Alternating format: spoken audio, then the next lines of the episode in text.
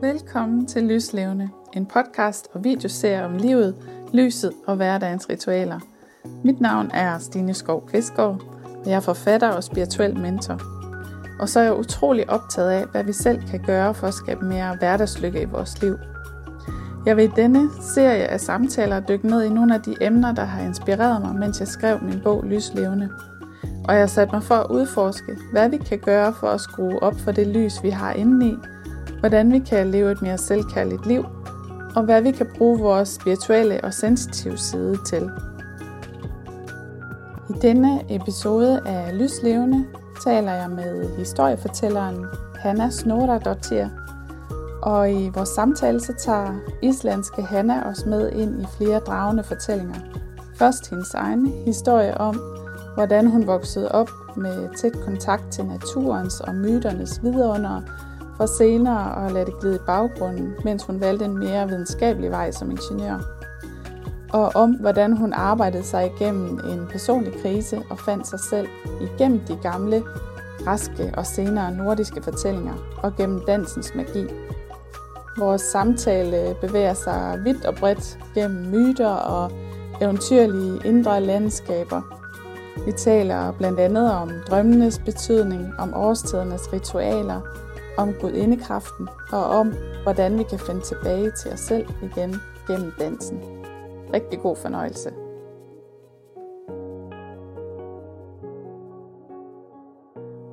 Velkommen til jer, der ser og lytter med. I dag har jeg besøg af Hanna Snordottir, som er historiefortæller og som arbejder med storydancing og som snart øh, også har en bog, der udkommer, som handler om, øh, om den øh, nordiske gudindekraft.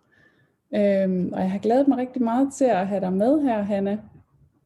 Jeg mødte dig jo i Aarhus her for, jamen det er vel et par år siden, hvor du holdt sådan en, øh, en danseworkshop en aften øh, inde, i, inde i Midtbyen. Og jeg kan bare huske, det var sådan et tidspunkt, hvor hvor øh, livet var lidt gråt og lidt kedeligt, og, og så så jeg det her Facebook-opslag, som handlede omkring øh, noget med de nordiske myter, og, og den maskuline og den feminine kraft, og jeg synes bare, det var så dragende, øh, og jeg elsker at danse, så jeg tog, øh, tog min veninde øh, Henriette under armen, og så, øh, og så kom vi med til det her, og det var bare simpelthen en super fantastisk aften. Virkelig sådan en... Øh, en aha-oplevelse i forhold til det der med, hvordan man kan bruge øh, myterne og øh, bruge de her feminine, maskuline energi, hvordan man kan bruge det i forhold til at integrere det i kroppen på den måde. Så det var virkelig en, øh, en fantastisk oplevelse. Også jeg kan huske, du sad sådan og,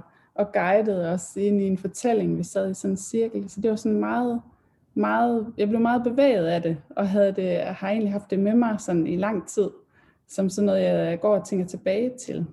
Øh, så du har ligesom været, jeg har haft dig inde på lystavlen i, i meget lang tid og fulgt dit virke, og, og der er så mange ting, jeg er nysgerrig på omkring dig og det, du laver. Så det glæder mig til at, at udforske lidt sammen med dig her i dag, og jeg er sikker på, at dem, der lytter og ser med, de også vil synes, at det er rigtig spændende, det du har at fortælle om. Så velkommen til dig, Hanna. Tusind tak, øh, Stine. Det er en rigtig fornøjelse.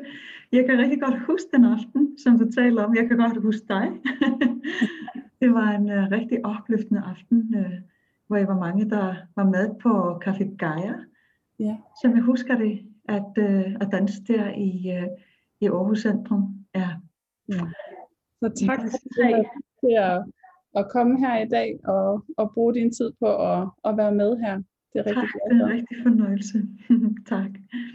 Og Hanna, du kommer jo fra, fra Island og har jo sådan været igennem en, en ret, ret vild øh, udvikling, også som jeg lige sådan har hørt dig fortælle om det, og også har læst lidt om det. Kunne du ja. tænke dig at fortælle lidt om, fordi jeg er jo meget optaget af det her med, med hvordan vi ligesom træder ind i vores lys, og hele den der, kan du fortælle lidt om, hvordan din rejse har været med at træde ind i dit lys? Ja, det kan du tro. Øh, jeg er født og opvokset i Island, øh, og øh, man kan sige, jeg er på sin vis opvokset øh, med forældre, der havde rigtig meget gang i den, med en far, som var snedkar og havde sit eget firma og havde rigtig meget gang i den, og en øh, hjemmearbejdende mor. Og øh, jeg synes altid, så når, når jeg fortæller lidt om en opvækst, der er det ligesom om, at jeg havde mit bysal, hvor jeg boede i en øh, lille by op nordpå i Akureyri, i sådan en fjord omgivet af, af stejle bjerge. Og, øh, og så havde jeg mit natursalg. Og det var, da vi var ude og besøge de steder, hvor mine forældre øh, var født og opvokset. Og øh, da jeg kom derud, i, altså sådan helt inderst inde i en øh, dal, øh, hvor min far voksede op, der fortalte han rigtig mange historier om alfa og trolde, og, og han, han kunne sådan uh, beskrive det hele, så det blev fuldstændig lys levende for mig. Det der trolde, jamen det var da klart, at de stod der i bjerget, fordi jeg kunne se dem. Og alferne, ja, dem kunne jeg så ikke se, men jeg kunne fornemme, jamen de måtte jo bo i det der, øh, i det der små bakker og og, øh, og forskellige steder, som han viste mig rundt omkring. Øh, min mor, hun gik meget mere op i slægtshistorien, så da vi var ude i den dal, hvor hun kom fra, jamen så fik jeg at vide, hvordan folk var i familie med hinanden, og hele familie slægtshistorien. Og på den måde, der, øh, når jeg var i mit natursal, der kunne jeg mærke, at jeg var fuldstændig forbundet med alt, med slægten, med øh, alle de her øh, væsener, der var i naturen. Og på den måde fik jeg meget ind under huden, at man skulle behandle moder jord ordentligt. Øh, for den var jo, altså vi var jo jorden, og jorden var jo os. Altså vi var jo også jordens væsener, ligesom alfa og trolden og alt det her. Det var ligesom, øh, det var helt naturligt for mig, på en eller anden måde. Men så gik jeg i folkeskolen. der fik jeg at vide, at øh, vand kunne man jo sætte på en formel. Så der var, der var jo ikke besjælet på samme måde, som mine forældre havde jo fortalt mig, at der var ånder over vand, og når man så togen stige fra vandet, jamen så var det jo naturånderne, der, der steg op. Så jeg øh, fik noget andet forhold, meget af det, som mine forældre havde fortalt mig, gik lidt i glemmeboksen. Og, øh, og så, han, øh, og så var jeg faktisk ret god til matematik og til, øh, til alle de naturvidenskabelige fag, så jeg tryllede bare derudad. Øh, og, øh, og læste til ingeniør.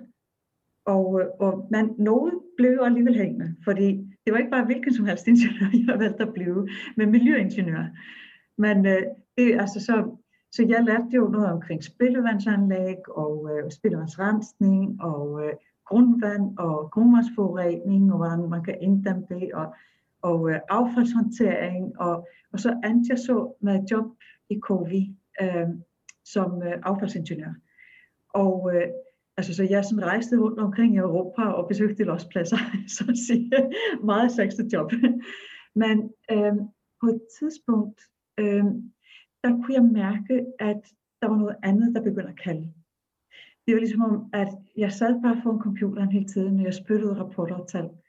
Og øh, jeg kunne mærke, at øh, hver gang jeg begyndte, altså jeg prøvede ligesom at koncentrere mig om mit arbejde, begyndte mine tanker at vandre. Og det var ligesom om, at de ting, jeg havde oplevet, om det var på mit job, eller igennem mine natlige drømme, eller gennem møder med mennesker, jeg begyndte at fabulere over det. Hvad hvis det var sket?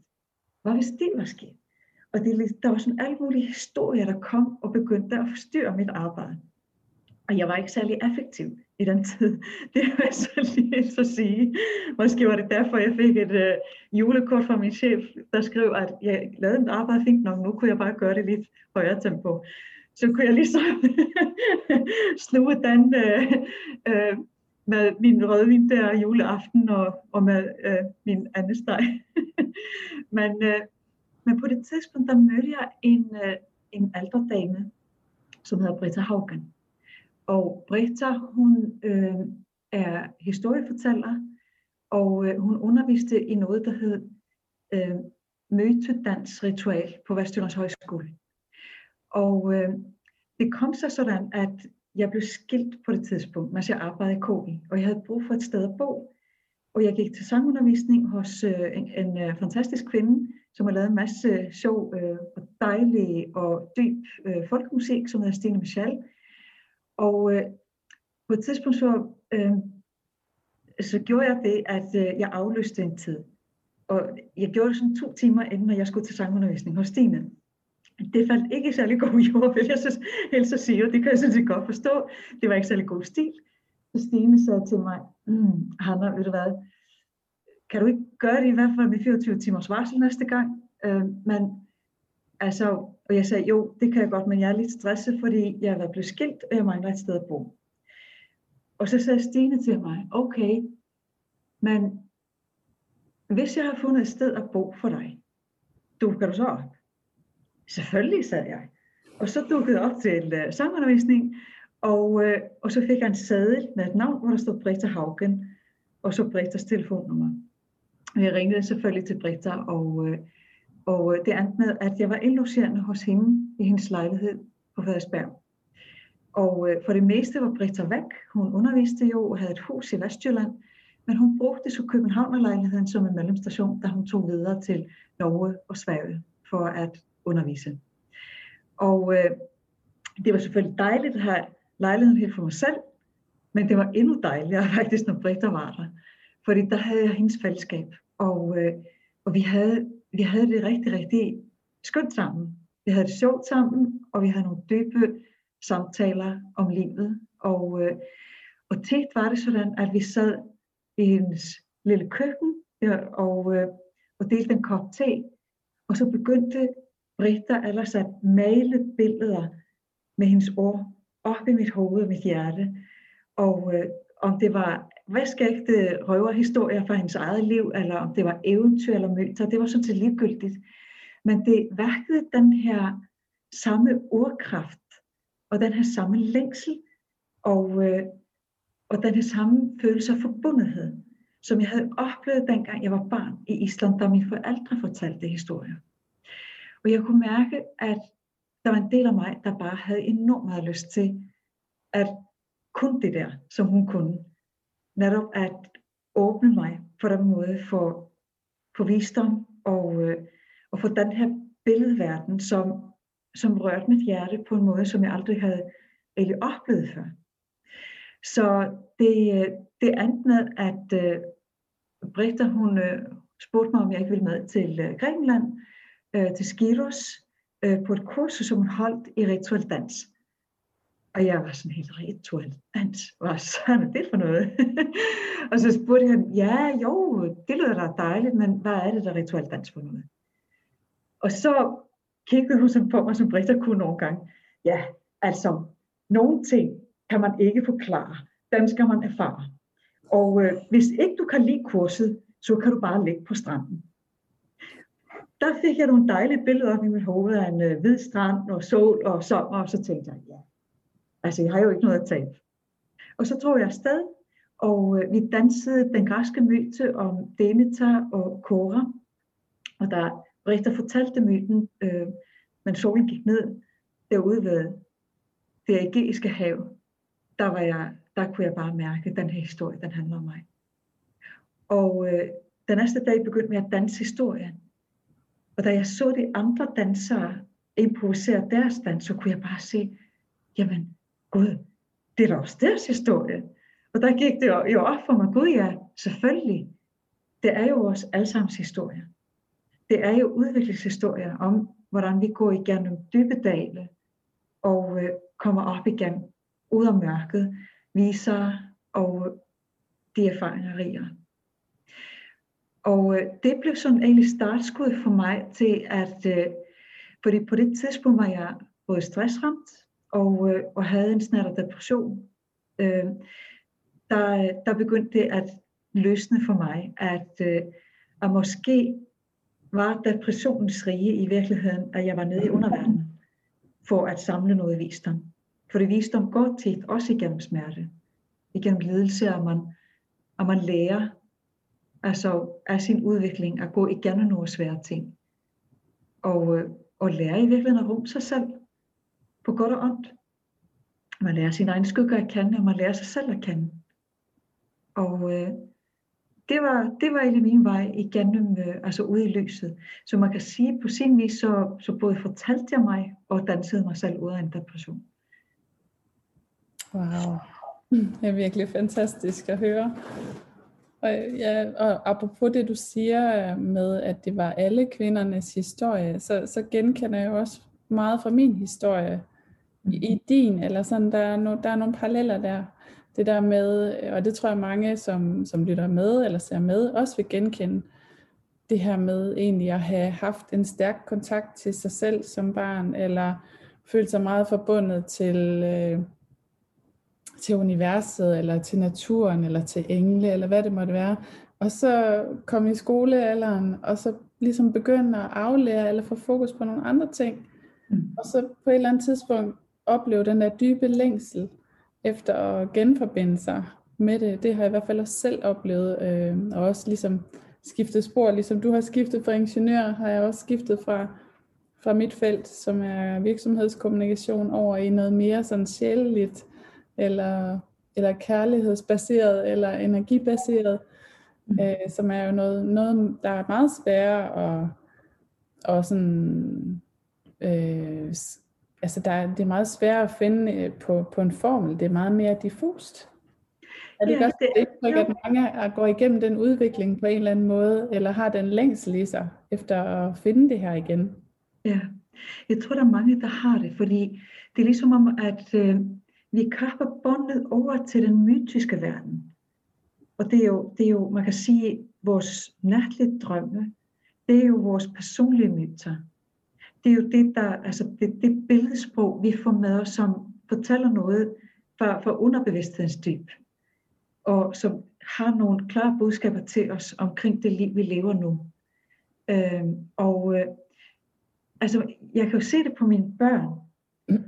Det, altså det første, de egentlig får kontakt til, det er netop den der fantasiverden.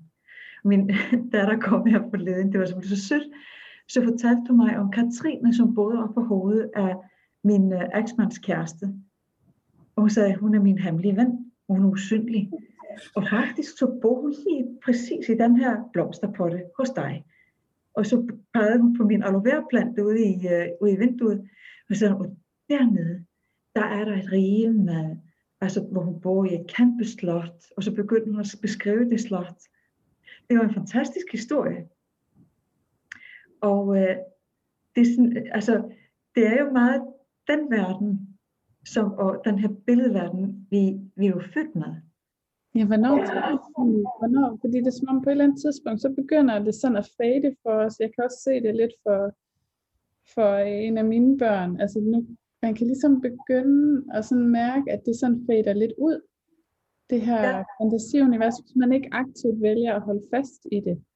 Så hvad, ja. hvad, kan vi gøre for, hvad kan vi gøre for at hjælpe vores børn med at holde fast i det? Hvordan kan vi hjælpe os selv med at kultivere det i os? Ja, det er et rigtig godt spørgsmål. Altså det jeg gør i forhold til mine egne børn, det er, at øh, jeg fortæller dem til hver årstid meget om de, ja, i virkeligheden de hedenske traditioner. Jeg fortæller dem også om de kristne, men mange af de kristne traditioner, de bygger på mange, altså på de hedenske. Mm. Og øh, for eksempel her til påske, der, der tog jeg dem ud i skoven, og øh, jeg har en rigtig god ven, som øh, hans søn, som er lidt på samme linje som mig. Han elsker nordisk mytologi. Og øh, vi har haft meget sjov med at øh, læse hold op for hinanden og fortælle historier, også ud fra den øh, nordiske mytologi. Vi finder nogle gange nogle skøre bøger. Åh oh, gud, den forfatter har også skrevet den nordiske mytologi. Ej, hvor fedt. Og, øh, og så, så tog vi børnene ud i skoven, og øh, vi lavede, vi lavede bål. Og det gør vi til alle de her specielle tidspunkter på året, hvor sol og jord, øh, hvad skal man sige, er i en helt bestemt position til hinanden. Det kan man jo godt sige, det er det jo altid.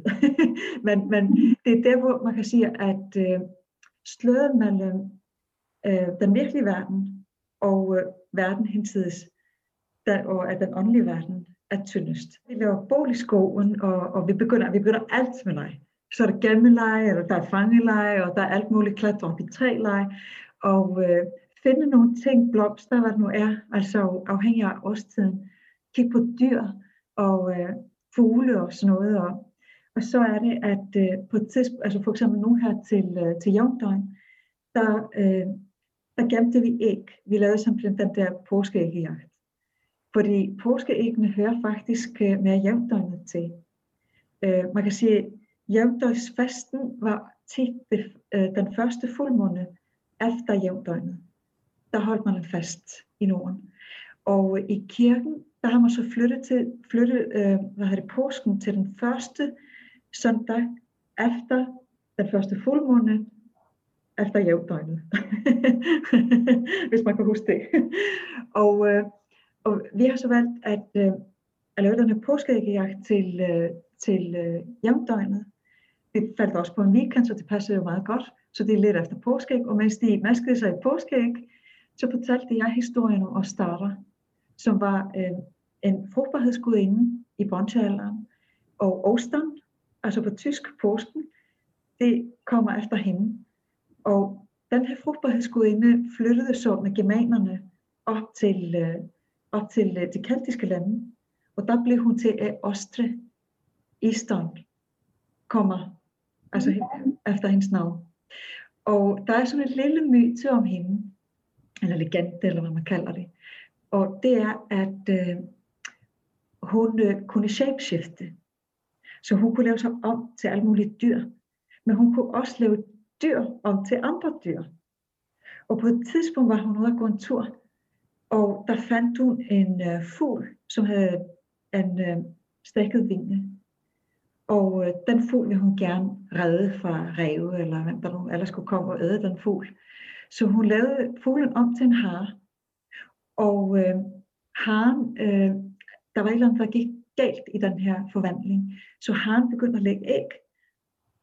Og øh, det her æg dekorerede haren og lavede ud til at starte på sådan forskellige steder. Og da hun så fandt ud af, at det var haren, der havde gjort det, så blev hun simpelthen så glad. Hun havde været så glad for at få alt det der dekorerede æg. Så hun sagde til haren, ej, nu skal der også bringe alle de her æg ud i hele verden. Og det er derfor, vi faktisk puster æg og dekorerer æg den dag i dag. Og spiser, så er det blevet til chokoladeæg. Og ja. Det, det er jo en meget sjovt. Måde at, at, at fortælle de her historier til, til vores børn, og på den måde holde, holde fast i fantasien. Hvad tænker ja, du for, ja. for, for os, der er voksne, for os personligt, eller for os for folk, som ikke har børn? Hvordan, ja. kan vi, øh, hvordan kan vi holde fast i den der magi? Hvordan kan vi... Har du nogle forslag til, hvordan vi kan... Fordi det er jo også en måde at føle sig mere levende på, tænker jeg, i, i at bringe den magi ind i hverdagen, ind i årstiderne. Hvordan kan vi gøre det? Jeg tænker, altså, jeg tænker lidt to ting i den forbindelse. Det første, det er en måde at holde den her streng i live på. Det er ved at have en, øh, en drømmedagbog. Hvor man simpelthen har en, øh, dagbog eller en bog, notesbog øh, på sit natbord og en pen. Og så når man mærker, at, øh, eller når man vågner op af en drøm, så at skrive drømmen ned. Også selvom det er i mørke, og det ser lidt kringlet ud, når man vågner. Men det er noget, der, der nærer den her del i os. Og det for uden, og det har også nogle budskaber til os fra vores underbevidsthed. Noget, som prøver virkelig at trænge igennem. Da jeg begyndte på min udviklingsvej, øh, der var jeg så tam, at øh, ja, altså, det hele for mig gik op i, hvad der er rigtigt og hvad der er forkert. Og hvordan er jeg rigtig, og hvordan er jeg forkert? Hvordan er jeg den allerbedste udgave af mig selv? Jeg, jeg var enormt hård med mig selv. Der var, ikke nogen, der var måske ikke noget at sige til, at jeg blev depressiv af det. Altså, jeg kunne jo aldrig leve op til mine egne idealer. Og øh, en ting, jeg ikke kunne rafle med, det var min drømme. Det var ligesom, budskaberne for mig var så klokkeklare, at rigtig og forkert, det eksisterede ikke, da jeg så min drøm.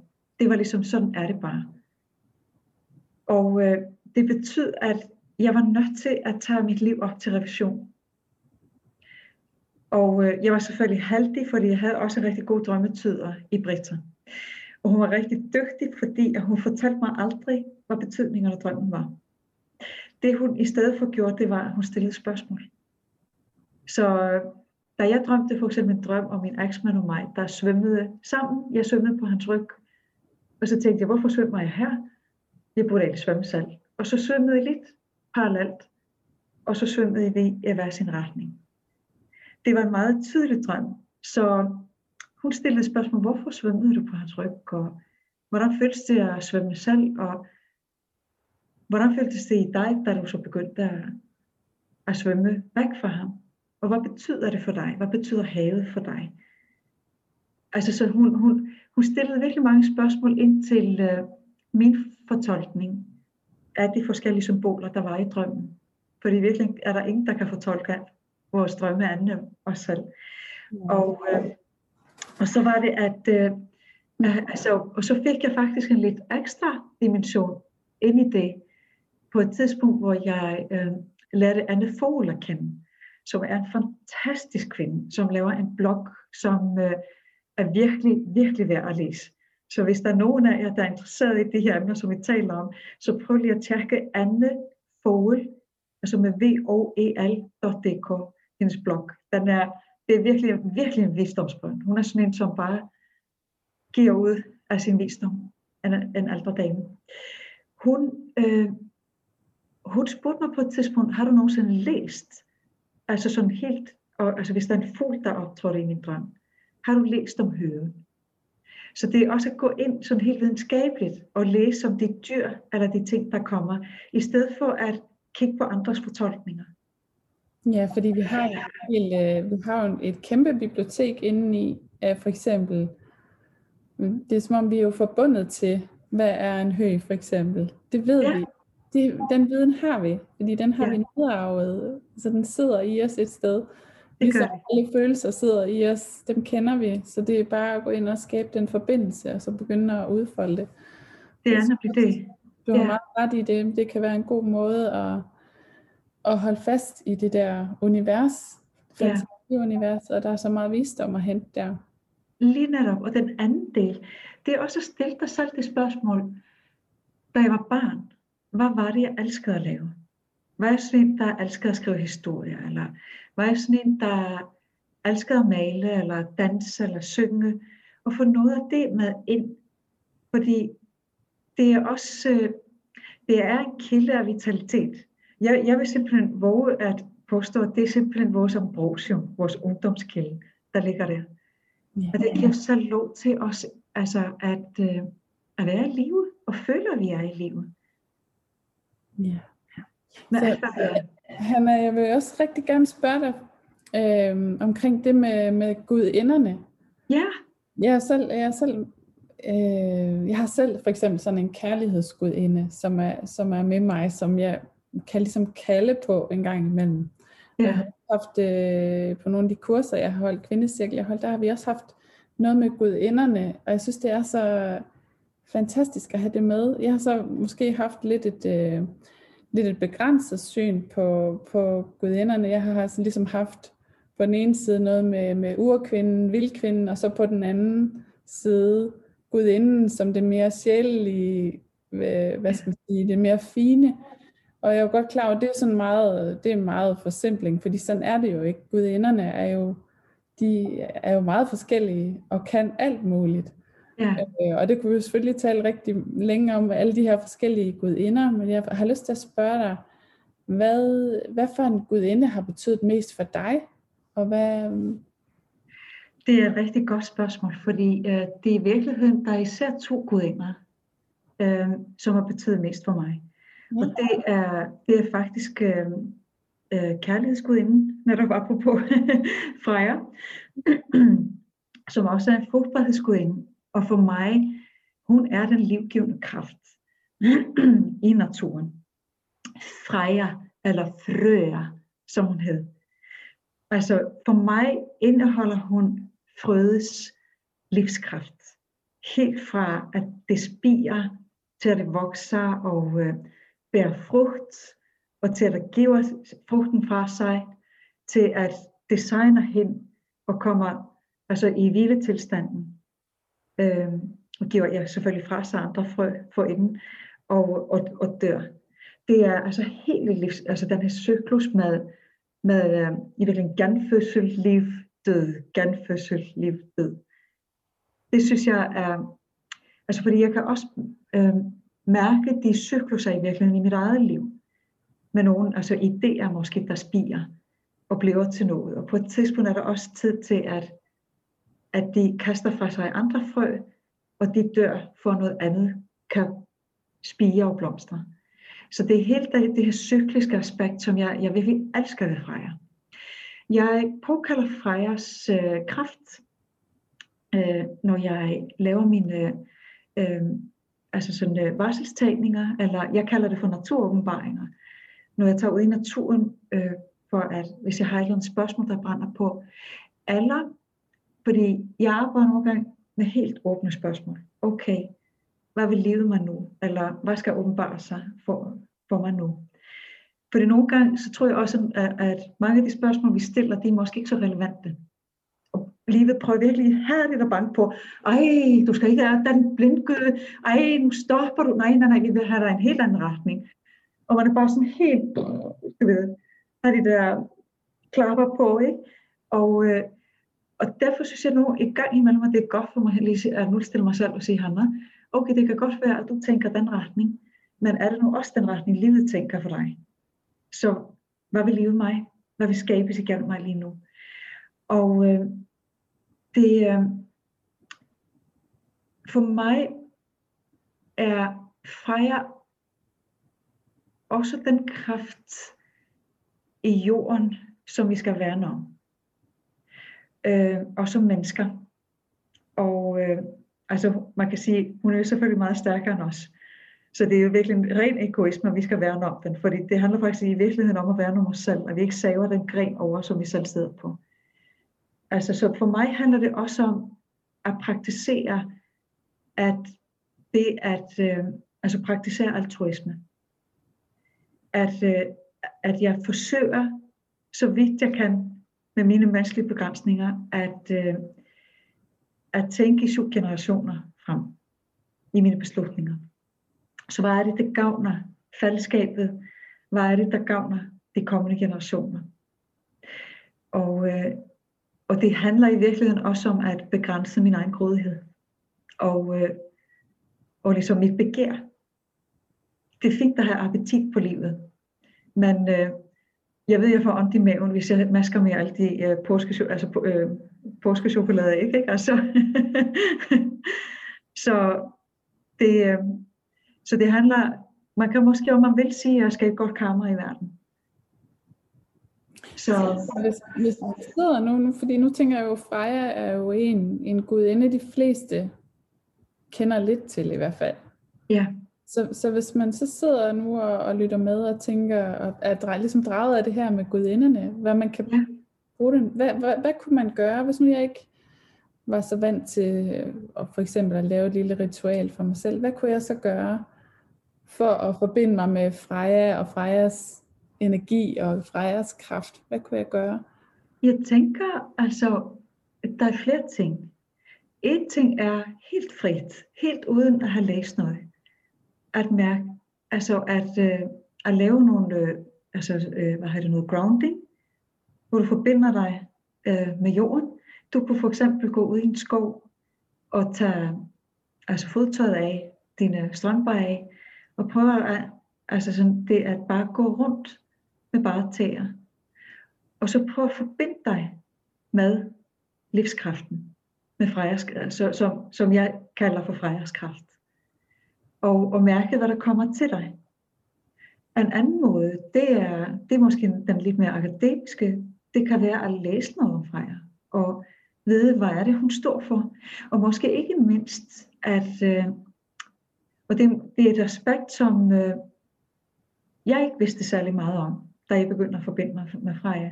Og det var, at, øh, at hun var den største vølve. Hun var vanernes vølve. Og øh, og, og vølven var jo altså en shaman. Og det var jo altid kvinderne i den nordiske tradition, der var, der var shamaner, eller var vølver.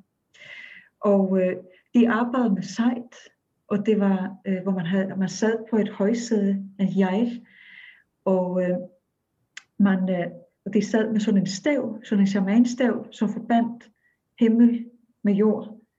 Og, øh, og så sang de.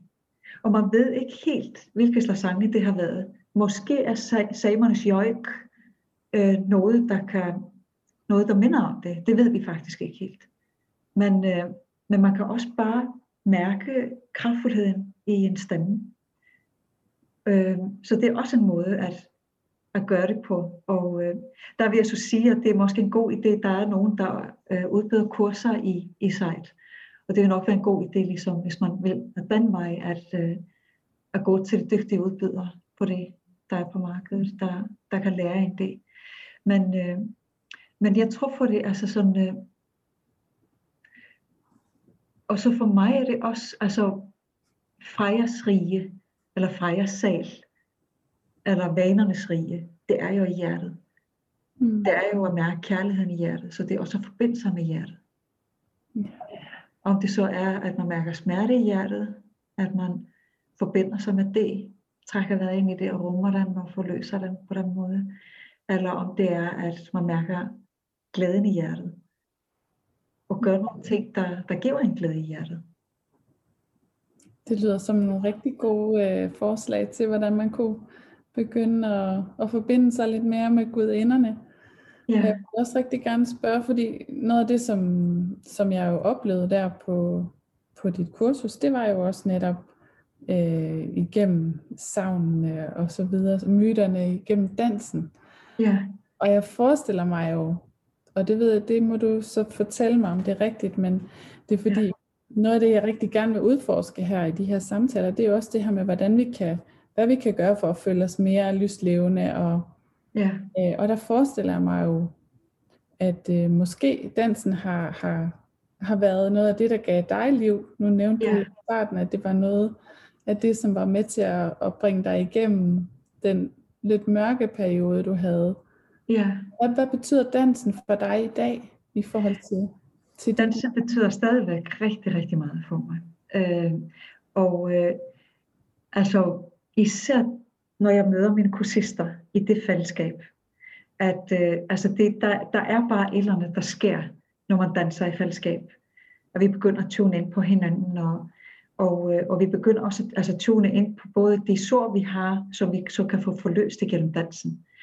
Og øh, den måde, jeg arbejder med dansen på, det er meget at gå ind i, øh, altså jeg fortæller altid myten først, hvor vi så kan tune ind på den og mærke, hvad var det stærkeste billede i myten, og hvad er det, der, altså sådan, hvor er jeg i historien? Hvad er det næste skridt for mig? Det er jo ofte der, hvor man får en, altså sådan en kropslig respons på noget, der sker i myten, at det er der, hvor man er. Og så kan man sige, hvad sker der som det næste? Hvad er det næste skridt? Hvis man føler sig fastlåst eller eller hvis man er bare lige der, hvor man skal være. Nå ja, så kan man jo bare være der. og øh, ellers så kan man udvikle sig lidt videre derfra. Det kan man jo selvfølgelig altid. Men øh, det, der, øh, det, der er vigtigt i dansen, det er det der, at, øh, at vi tager altid symbolerne med ind. Og øh, vi bruger symbolerne til at øh, øh, til ligesom at skabe en forbindelse mellem vores liv og myten. Så, så vi spejler så at sige vores liv igennem myten, igennem dansemeditationer. Så for eksempel når vi danser livets træ, der arbejder vi med øh, de forskellige øh, øh altså sådan dyr, der er i myten. Vi arbejder med ørnen, som har overblikket og, øh, og står for klarsynet. Altså, og, øh, og det er altså sådan, den maskuline kraft, der er i både mand og kvinder. Og så har vi slangen ved roden, som snor sig og kan transformere sig selv indefra og ud, som er virkelig altså sådan skaberkraften, og øh, som er den feminine kraft. Igen for både mand og kvinder. Og så er det ærnet, som er som en livsknist, som springer imellem ørnen og slangen, som er budbringer, og som forbinder og forener de her to energier i hjertet og træet. Fordi den bor i hjertet og træet. Og øh, måden at arbejde med det for eksempel, det er at, øh, at arbejde med de symboler og ligesom i dets øh, sårede eller negative aspekter, kunne man vel også kalde det, og i dens positive eller dens helede aspekter. Og få sat nogle ord på, så får man, har man forbindelse med ens eget liv. Og ligesom at se, okay, hvor er det, jeg agerer mest fra? Er, er jeg hele tiden i den sårede slange, i det sårede feminine? Og agerer jeg ud fra det i min hverdag? Eller, og hvordan kan jeg rumme det, og bedre komme ind i det hele feminine? Og det hele maskuline? Så det er sådan, øh, eller jeg hele tiden, altså en, der bare, du ved, tromler over alt og alle, og altså virkelig den sårede ørneaspekt, eller det sårede maskuline sådan fordømme og kritisere, og hvor der, altså, hvad er det egentlig, der, der gør, at, at jeg gør det? Og hvordan kan jeg rumme mig selv i det? Og så gå ind og, altså, og få opfyldt mine behov på en med konstruktiv måde. Yes. I det hele aspekter. Ja. Jeg synes det er så berigende det her med, med det feminine og det maskuline. Det er også noget af det, jeg selv har arbejdet med i mine kvindecirkler, fordi det her med skyggesiderne, ja. blive, at blive øh, øh, sådan få øje på, hvor, hvordan man kan gå i for eksempel i det sårede feminine, eller skyggesiden af det feminine, kan gå i sådan en offerrolle. Ja. At få øje på det, det er der jo en kæmpe visdom i, som ja. man kan tage med sig videre. Og noget af det, som jeg, jeg oplevede den, den aften, hvor jeg var med på dit øh, kursus der, øh, det var jo netop, øh, hvordan det blev sådan mere fysisk. Altså det ja. blev ligesom integreret. Så jeg fik et, et, øh, et perspektiv på det, som jeg ikke havde før, for det var ligesom om, det blev mere tydeligt, men hvordan er den maskuline bevægelse fysisk, hvordan er den feminine bevægelse, og det har jo mange forskellige udtryksformer. Men det var bare så, så utrolig inspirerende og dejligt at få det sådan mere sådan integreret fysisk. Ja, det, det er også noget. Jeg, jeg sådan tænker, at det må, det må være noget af det, som folk får med sig, ja. når de er med på dine kurser. Det, det er den her fysiske del af det, er det ikke? Vil du ikke sige det? Jo, det er det. Det, det er ligesom om, at man går ind under huden på myterne på, på sin vis. Og, øh, og også ind under huden på sig selv. Og øh, altså, jeg oplever det meget, at folk får spidt noget emotional bagage, og kommer hen til et sted, hvor det bliver vitale igen og, og glade. Og det er også det, at vi bruger åndedrættet, det dybe åndedræt, og øh, altså sådan, vi bliver også lidt forpustet, forpustet når vi danser, og, og det er sådan, at øh, vi kan bruge standen også, hvis det er det, vi vil. Og øh, altså, så det er både, hvor vi kan gå helt her og åbne helt her og stampe gulvet, og vi, vi kommer hele følelsesregistret igennem. Det er sådan en vis renselse at gå igennem det. Og, øh, og så kommer man ud på den anden side mere helt, og har fået nogle indsigter med sig undervejs, hvor man var sådan, hold da op, okay, godt nok øh, et sted, som jeg kender rigtig godt det her. Hvad skal det til for at rumme det, altså rumme mig selv det, det sted? Og hvad er det for nogle behov, jeg ikke får opfyldt, og hvad er det for nogle ting, jeg ikke får luftet? Og på hvilken måde får jeg luftet tingene? Gør jeg det sådan, at alle afviser mig, eller, eller gør jeg det konstruktivt? Man får masser af øh, sådan indsigter og visdom omkring det. Er der noget, du sådan tænker, der har været en har oplevelse for dig selv, altså med, med dansen? Ja, ja. absolut.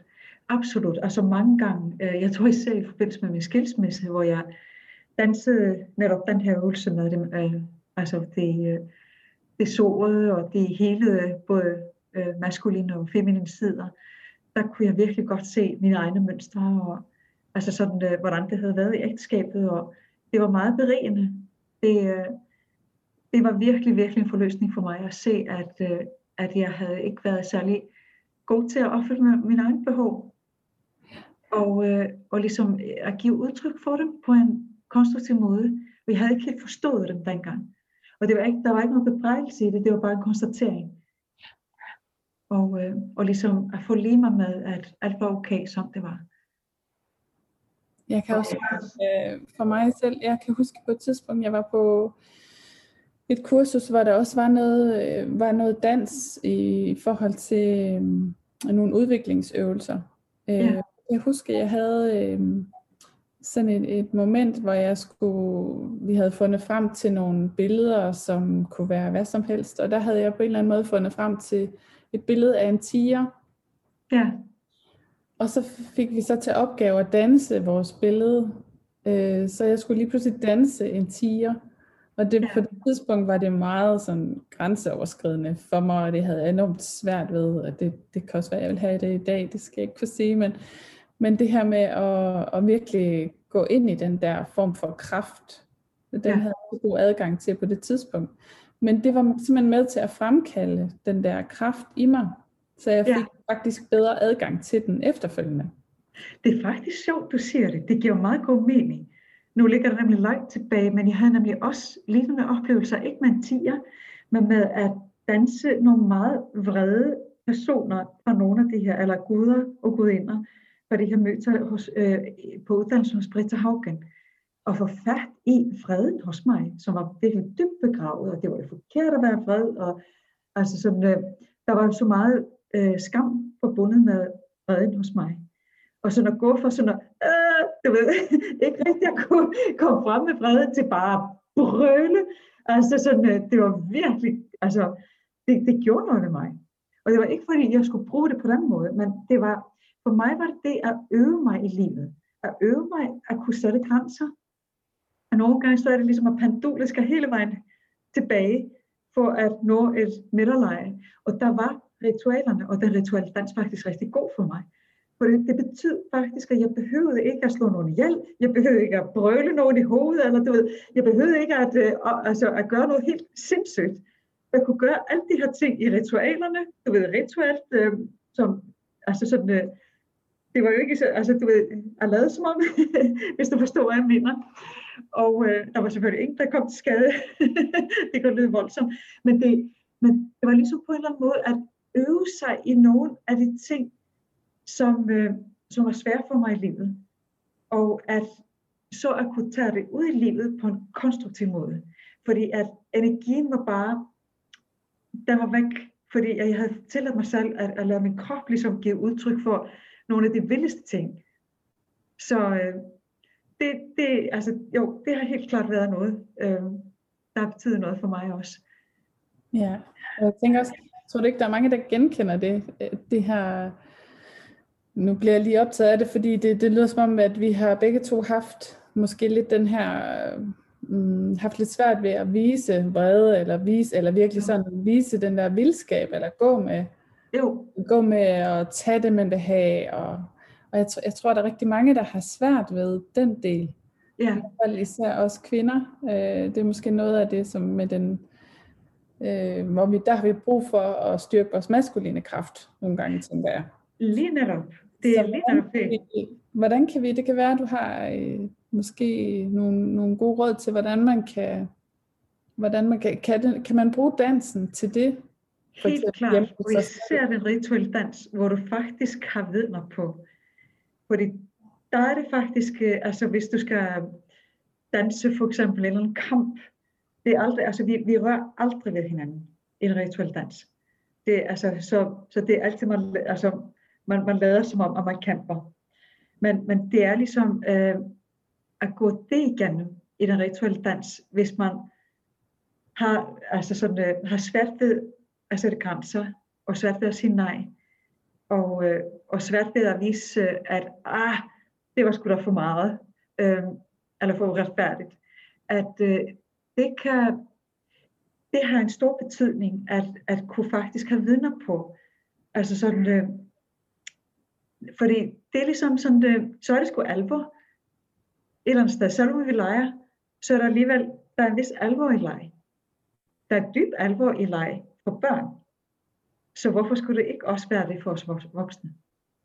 Og øh, det, øh, man, altså, jeg ved, at det var et turning point for mig i hvert fald, da jeg øh, fik fat i, altså i kraften i min vrede, at øh, der kunne jeg lige pludselig, altså så blev den ikke længere vant med mig selv, som, altså som en depression. Den blev heller ikke vant ud af på den måde, andet end at, øh, at jeg brugte det i, mine, altså i danseritualerne, også da, da jeg gik på teaterskole. Og, øh, og så kunne jeg godt også gå hurtigt ud i skoven, eller et eller andet, for ligesom at komme af med den energi. Og så kunne jeg komme hjem, da ligesom energien var sådan, ligesom, havde taget sådan et wind-off. Og så kunne jeg konstruktivt tale med de personer, som jeg havde brug for at tale med. Og, øh, og også ud, altså at, at øve mig på det at være nysgerrig på den anden synspunkt. Det lyder rigtig spændende. Det lyder også så meget som, som det her med, at, at dansen er en måde at komme hjem til sig selv på. Ja, absolut. Øhm, så hvordan, hvis nu man sidder og tænker, at, at det lyder rigtig spændende, det, det ja. du laver med det her dans, øh, det er noget med, at du har, har et forløb, der starter her? Ja, jeg har et forløb, der starter her øh, til sommer, og det bygger på de ni fortællinger, om de nye gudinder, øh, som jeg skriver om i min bog, Nordisk Gudindekraft. Og øh, det er, der er sådan et mini-retreat fra 3. til 7. juli, så vidt jeg husker. Det er på Bagneholm øh, øh, Bogfællesskab i Hillerød, og øh, hvor vi også, altså hvor vi både, øh, vi laver både shamanistiske ceremonier og trommerejser, og øh, vi arbejder med øh, gudinderne selvfølgelig igennem øh, dansemeditationer og, og igennem rituel dans med en til tre live trommeslager. Så det bliver sådan brave ritualer, øh, hvor vi danser i øh, sådan en dansecirkel. Og, øh, og hvad hedder det? Øh, og vi øh, danser også den 14. og 15. august, og så mødes vi også en weekend i september. Og man kan vælge at tage hele forløbet, eller kun den første del. Så, øh, og, øh, og det er altså det gudinder, vi arbejder med, det er, det er Edu, det er Freja, og så arbejder vi, øh, arbejder vi med de tre skæbnenåner, ordet, hverdag og skuld. Og øh, vi arbejder med, øh, hvad hedder det, kvaser, øh, kvases blod. Så for mig at se var både en god en god ind i et, som var den viseste af alle. Og øh, vi arbejder også med Freja i forbindelse med Tors Brudefærd, som er en mega humoristisk fortælling. og så arbejder vi med helt og, øh, og skabelsesmyten. Så vi går igennem en masse genomstandelse i løbet af den. det, det forløb. Ja. Det lyder bare rigtig spændende, og du ved, øh, jeg sagde også til dig, da vi snakkede sammen inden, at jeg har været draget af det her forløb længe, så jeg håber på, at når jeg kan med mit, øh, efter min hjernerystelse igen, så håber jeg meget på at kunne være med. Ja, øh, det vil være så dejligt. Det vil være skønt at danse med dig igen. ja, Mærke din livsglæde ja, igennem dansen. Ja. Er det noget med, Hanna, at du har en særlig rabat på dit forløb? Det har jeg. Det normalt koster det omkring 12.000, og nu har jeg øh, tilbud øh, til 9.999 for jer, der lytter med. Og så får I også bogen Nordisk Kraft med i købet. Det skal så også lige siges, at det danseforløb, man kan vælge, om man tager det blot som et forløb for sig selv. Men så kan man også, hvis man bliver helt bidt af det, der kan man fortsætte på del 2, hvor man lærer, hvordan man underviser i rituel dans. Så der kan man selv vælge at lære at blive danseleder. Så. Fantastisk. Jamen, det er bare så dejligt, du har lyst til at, at give den her rabat. Hvordan får man adgang til, til den, hvis man gerne vil det? Ja, det er så godt spørgsmål. Øh, der, der kunne man skrive en mail til mig, og så bare skrive, at man har hørt det her interview øh, mellem os. Ja. Og så får man rabatten. Det var simpelthen så fornemt. Tak fordi ja. du har lyst til at, at give den rabat. Det er sikkert, ja, at der er nogen, der glæde af. ja, det vil bare være dejligt, at vi bliver mange her til sommer. Ja. Det, øh, ja. Der er en deltagerbegrænsning på, på 20. Ja. ja. Og vi kommer sikkert til at danse en hel del udenfor. Ja. Men hvis det regner, så har vi også en fantastisk sal indenfor, så hvor vi kan danse. Og hvis man kommer fra Jylland og tænker, åh, det er Hillerød, så er der overnatningsmulighed. Altså på Bagneholm, og det er faktisk gratis. Så, ja, og så spytter vi bare i kassen og laver mad sammen. Alt sammen, ja. Hanna, her til sidst, der kunne jeg også rigtig godt tænke mig lige at høre sådan, øhm, fordi det er jo noget af det, jeg er optaget af. Det, det, det er jo det her med ritualer. Har du nogle øh, personlige ritualer, som, som du godt kan lide at lave i din hverdag? Ja, jeg har forskellige, fordi jeg er sådan øh, når øh, nogle gange, der kan jeg mærke, at øh, det er dansen, som kalder. Og så laver jeg perioder danseritualer derhjemme. Og, øh, og det kan være netop den øvelse, som jeg nævnte, hvor jeg går ind i det, øh, altså det, det negative, eller det sårede maskuline og, og feminine, og det hele maskuline og feminine. Og nogle gange er det bare helt frit, hvor jeg bare danser selv.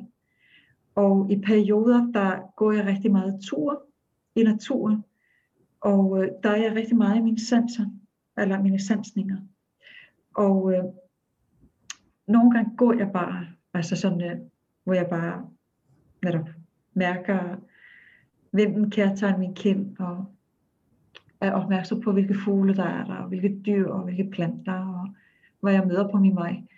Og øh, andre gange, gange, der bor jeg i de her naturåbenbaringer, hvor jeg har en portal, som jeg går igennem, og så kalder jeg mine åndefalder, og har et spørgsmål med mig. Alle stiller det spørgsmål, hvad vil livet mig nu? Og, øh, og så alt det, jeg møder på min vej, er planter og dyr og hvad det nu ellers er, det er så en del. Altså det, det har så noget at gøre med det spørgsmål, jeg har stillet. Og, øh, og når jeg kommer tilbage, så går jeg igennem portalen, grounder mig selv, og, øh, og så siger jeg tak til mine åndefalder for rejsen. Ja. Og i perioder, der er det sådan nogle ritualer, som bare går, du ved, meget sådan jordnært og gå tidligt i seng. Fordi at, øh, at jeg arbejder meget i perioder, og, og så er det ikke bare med at få nok søvn og, og være opmærksom på mine drømme. Og øh, så det er sådan, øh, det er lidt forskelligt, men jeg har jo altid de her årstidsceremonier og ritualer omkring det. Og det er forskelligt. det, det er forskelligt alt efter hvilken årstid vi er i. Ja. Så jeg sidder sådan og tænker på, hvis vi skulle nu øh, komme, øh, altså hvis der nu sidder nogen, som ser med eller lytter med her, som tænker, ej det lyder spændende med det her dans. Har du et, et, en anbefaling til dem? Er der et eller andet bestemt nummer, de kunne sætte på og danse rundt i stuen for eksempel? Eller hvordan kunne man... Ja. Ja, det kunne det sagtens. Og, og øh. selv et liv, øh, liv i, i sig selv lige nu. Hvad kan man så ja. gøre? Altså, jeg har et øh, især, det er faktisk et fransk nummer, som jeg elsker. Jeg ved ikke, om det er noget, der kan, altså sådan, øh, jeg kan også, ved du hvad, ved du hvad? Vi kunne gøre det, at øh, vi medhæfter en playliste. Ja. Et af mine playlister. Og der ja. kan man også se, hvor mange folk i musikken er. Det er både, altså, og, og der kan man se, at man går virkelig igennem hele følelsesregistret. Det var da en super dejlig gave, Hanna så kan man danse til det. Så danser man både glæde og sorg og vrede og frygt og, og ander altid vitaliteten og glæden og taknemmeligheden. Sikkert er en god idé. Det ja, så er det en gave til, til jer, ja. der, der lytter med. Fantastisk. Det ja. synes jeg, vi skal gøre. Ja. Jamen, så tror jeg, jeg vil sige tusind tak, Hanna, for, for alt det. Jeg kunne have lyst til at spørge dig om alt muligt mere, fordi der er meget mere, man kunne man kunne... Der er så meget mere, jeg kunne fortælle. altså, også om gudinderne og alt det der. Uh, ja, sådan er det. Det, det har været så dejligt. At vi får chancen igen en gang, måske. Meget gerne. Jeg stiller gerne op igen. Det har været sådan en fornøjelse, Stine. Ja, i lige måde. Tusind mm. tak, fordi du har lyst til at være med. Det var alt, hvad jeg havde på hjerte i denne episode af Lys Levende. Du kan finde mere inspiration til, hvordan du kan skrue op for dit lys, og hvordan du kan skabe flere små momenter med hverdagslykke i min bog Lys Levende.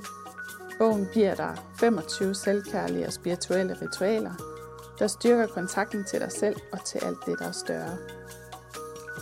Du kan læse mere om bogen og finde flere lyslevende samtaler på www.stinekvistgaard.com. Du er også meget velkommen til at melde dig ind i mit gratis Facebook-fællesskab Hverdagsmagi, hvor vi mødes hver tirsdag og laver et ritual sammen. Tak fordi du lyttede med, og glem ikke at ære dit eget lys.